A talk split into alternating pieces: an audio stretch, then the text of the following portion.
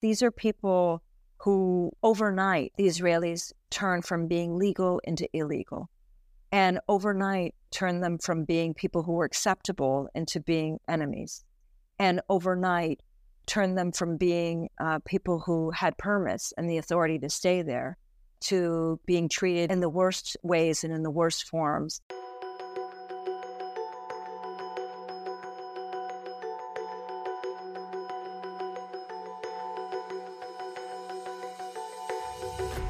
Following podcast was recorded yesterday.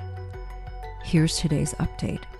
This morning, some 7,000 Palestinian workers from Gaza, these were Palestinian men who were inside 48 legally just before October the 7th, were finally sent back to the Gaza Strip. They were sent back walking being forced to walk more than six kilometers before getting to the Gaza Strip. Upon entering, the men described the conditions under which they'd been living for the past 25 days. For the past 25 days, they've been tortured, held secretly without anybody knowing the conditions or their whereabouts. These men reported that all of their belongings were taken from them their food, their money, their phones, everything. They were tortured oftentimes hung by their arms, some of them beaten, some of them placed in chairs where they were prodded with electricity. The men described being urinated on by soldiers and having water thrown on them. Some described that they were held for three days naked, and for all of them, they had tags with a number on them placed on their ankles and on their wrists. It is unclear how many Palestinians still remain inside 48 because there were some 18,500 Palestinians who held Israeli work permits. About 5,000 of them remain in the West Bank, and it's not clear how many remain inside 48. Six human rights organizations have petitioned the Israeli High Court demanding information about the names of these people and the conditions under which these Palestinian workers are being held. But the Israeli High Court denied the petition. Here's the podcast. Welcome, Diana. Thanks, Khadr. Thanks for taking over the hosting function again. Yeah, of course. How are you doing? It's the question that is impossible to answer at this point. Um, it's like a, yeah.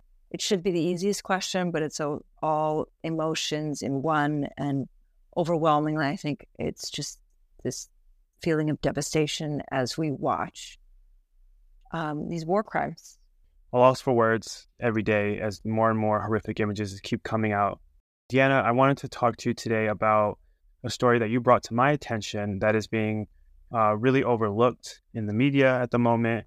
Story about workers from Gaza who applied for permits to go work as laborers inside Israel and as soon as Israel has waged its war on Gaza, many of these workers have been reportedly missing, arrested. Their families in Gaza are not be able have not been able to get in contact with them. If you could walk our listeners through what's it like to even obtain a permit, what these workers have to go through to get into Israel, and what's going on with these workers? Where are they? How many are in Israel? Um, and what do people expect is being happening happening to them?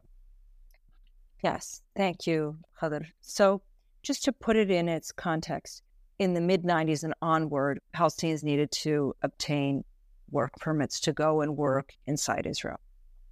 And in the year 2005, since 2005 up until 2022, Israel stopped all work permits. And what that meant was that the only people who could exit the Gaza Strip could only exit for a couple of reasons. One is if they were in need of medical care and with treatment unavailable inside Gaza. Or the second reason is if they were considered um, to be business part of the business community, very wealthy business community, and needed to get to the West Bank in order to conduct business. So we're really talking very few, small numbers. In 2022, the Uh, Israelis then once again opened up the the market for Palestinians from Gaza to co work inside both the West Bank and inside Israel. And this wasn't out of any level of generosity or any of those sorts of things, but because they the the economy of the Gaza Strip was on the verge of collapse with over 60% of the population living below the poverty line and very high numbers living below the extreme pro- poverty line. And so it was felt that the only way this could be alleviated was if Israel could get cheap labor from Gaza. And that's what it did. So since that, since August of 2022, there have been some people who've been able to come in. But of course, the, the whole system is ripe for abuse because if the if the Israeli uh, employer doesn't pay them, the worker has no recourse, etc. Why am I telling you this? Because it's important for people to understand that obtaining a permit to be able to come into Israel is actually very diff- difficult. And Palestinians need to go through extreme levels of security searches just to be able to get a permit. Now, as of October the 7th of 2023, there were roughly 18,500 Palestinian residents of Gaza who held permits enabling them to access the labor market inside Israel. And we don't really know how many people were in Israel as of Saturday, October the 7th of 2023, but we do know that there were thousands. And what has happened is once uh, October 7th of 2023, um, and once the attack on the Gaza Strip began, these thousands of Palestinian workers had no place to go back to. Many of them, roughly 4,900, like close to 5,000, came into the West Bank, where um, the, the Palestinian Authority set up basic camps for them, for lack of a better term, places where they could sleep, um, eat, and so on. And there are a number of these of these uh, places throughout the West Bank, throughout the large Palestinian cities. That said, there are probably anywhere between 5,000 all the way up to um, maybe as high as 10,000 Palestinian workers who have yet to be accounted for. And what we've heard so far is that thousands of these Palestinians from Gaza are actually being held, they're being uh, imprisoned by the Israeli authorities in conditions that we still have no idea about. And the reason that we know uh, that there is such a high number is because families from Gaza have not been able to track their loved ones who crossed over um, just before October the, the 7th. And it's also, um, uh, it's, it's, sorry. Now, an, an, another thing that Israel did, you can, you can edit this part. Um, w- one of the things that Israel did was that on October the 11th, remember, these are people who could not return back as of October the 7th what the Israelis did on October the 11th was they revoked all of the work permits. And um, and what that means is that all of these people are now considered to be quote unquote illegal inside Israel. And because they're being considered illegal, Israel's been conducting a massive hunt for many of these Palestinians from the Gaza Strip.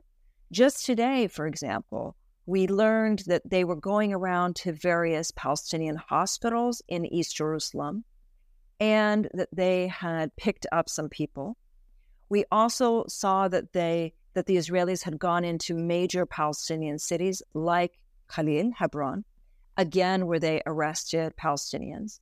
And videos are emerging of the massive Abu Ghraib style mistreatment of these Palestinian workers at the hands of the Israeli uh, army. Indiana, can you talk about how the permit system is basically just a massive, very sophisticated surveillance system, which would allow Israel to, you know, to find these people very easily. Yeah, well, look, the the um, the only way that you can exit the Gaza Strip is through a, a massive series of. Um, the only way that you can exit the Gaza Strip is if you agree to a great amount of surveillance on you and your family. So the to put it in perspective, there are 2.2 million Palestinians who are living in the Gaza Strip. To have only 18,500 permits being issued shows you what a small drop in the bucket of people um, are allowed into to, to actually get work.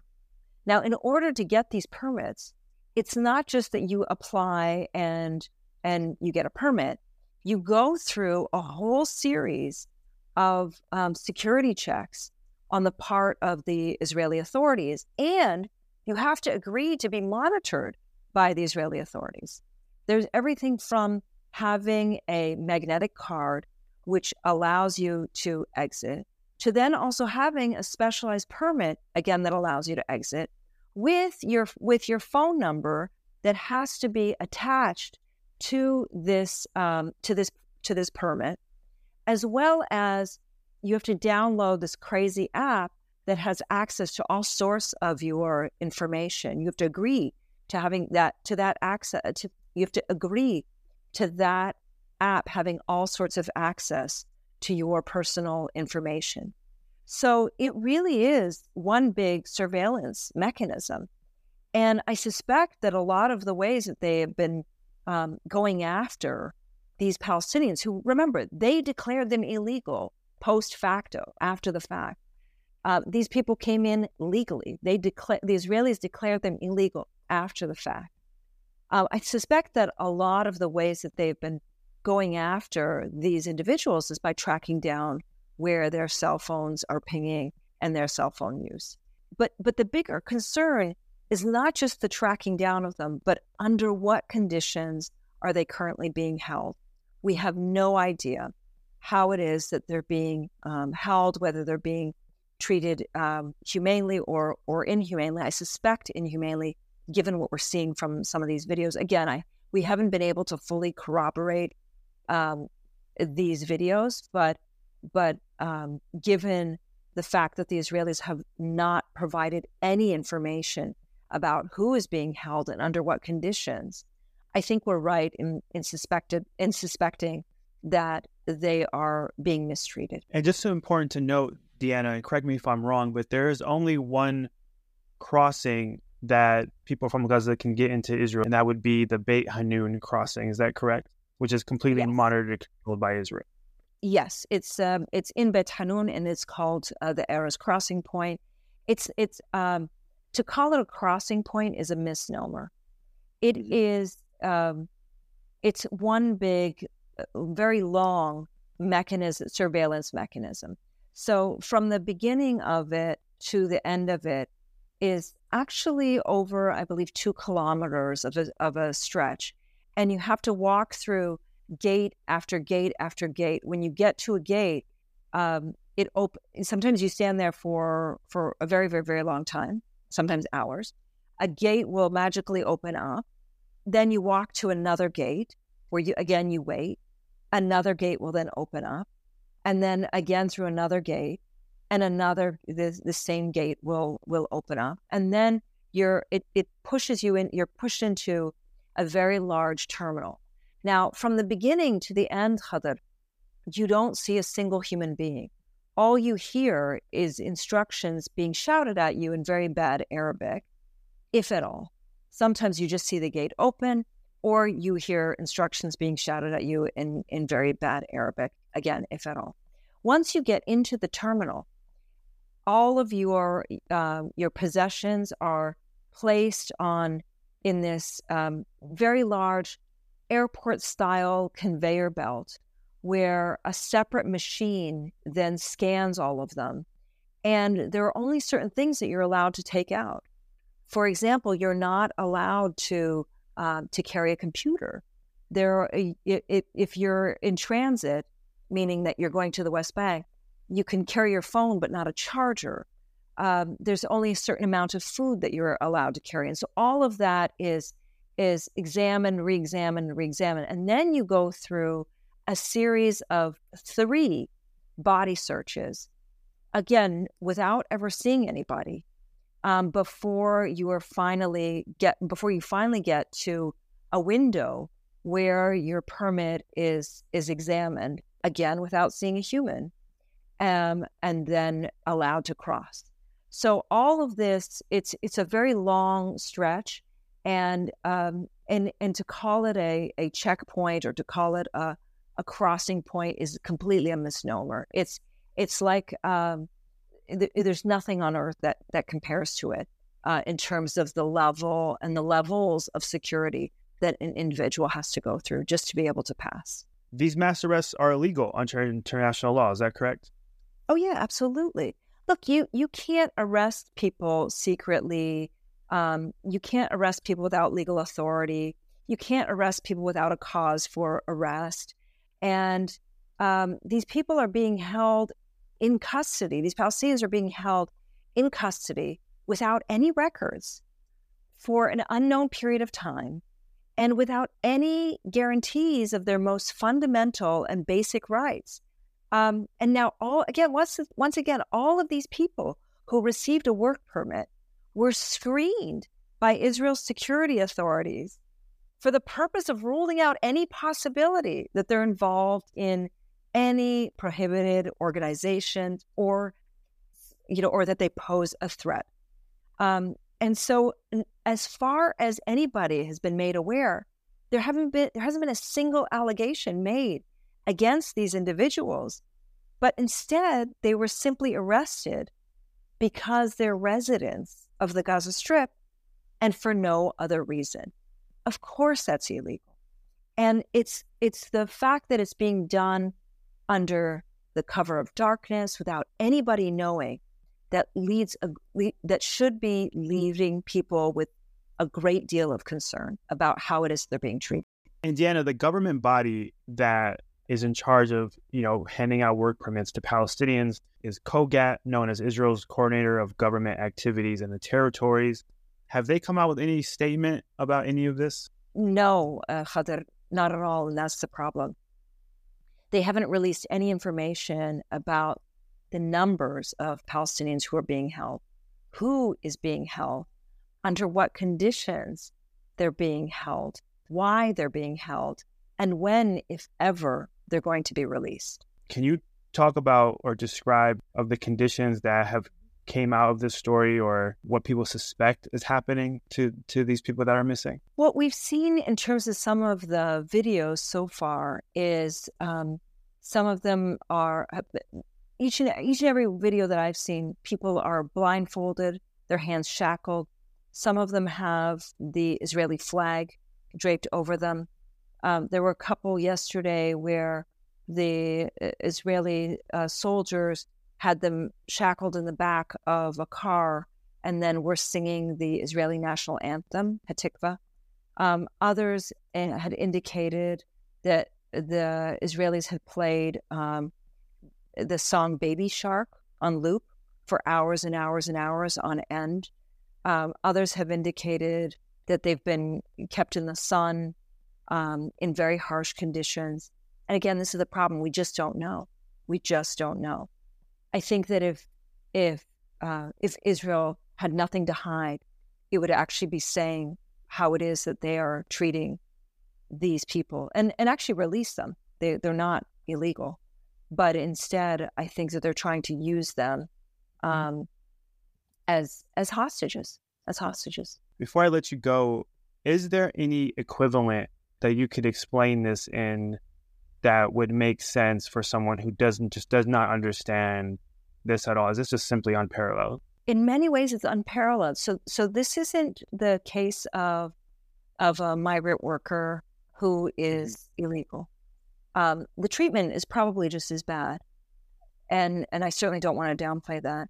Um, but but this is very different because these are people who um, overnight the Israelis turn from being legal into illegal, and overnight turn them from being people who were acceptable into being enemies, and overnight turn them from being uh, people who had permits and the authority to stay there to being treated in in the worst um, ways and in the worst forms, um, as though somehow uh, a that it's acceptable, which, which it's not, but that b these were as though these were the people who perpetrated um, the October seventh attack, which they were not, and and so there isn't really a similar um, there isn't really a similar context that I can think of.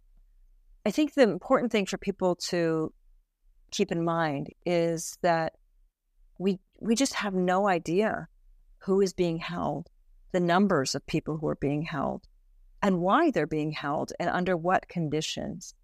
And that is the part that is so terrifying because there's no way to know if some of these people have um, health conditions that require special treatment. We don't know if the Israelis are torturing these Palestinians. We don't know the conditions under which they are uh, they're being held. Remember, um, just so that people can understand the context, the Israelis have already cut off the electricity and limited the water supply, not just to the Gaza Strip, but also to Palestinian political prisoners. So it could be that they've done the exact same thing to these individuals who, again, were the day before considered legal and overnight turned into illegal enemies. You can see how the fact that they haven't revealed any information and that it's being done in the dark, how dangerous it is. And the, we just don't know what price Palestinians are paying at this point. Yeah, thank you for shining a light on this important story. I encourage all the listeners to go read the Al Jazeera article that came out a few days ago that dives deeper on this. Um, thank you for your insight and your analysis as always. Thank you, Khater Thank you for listening to This is Palestine, a podcast brought to you by the Institute for Middle East Understanding. The IMEU is a nonprofit focused on giving you access to untold stories, facts, and expert sources on all things Palestine. For more information, please visit our website at www.imeu.org and follow us on Facebook, Twitter, and Instagram at the IMEU. Please don't forget to subscribe. I'm Diana Buttu. Thanks for listening.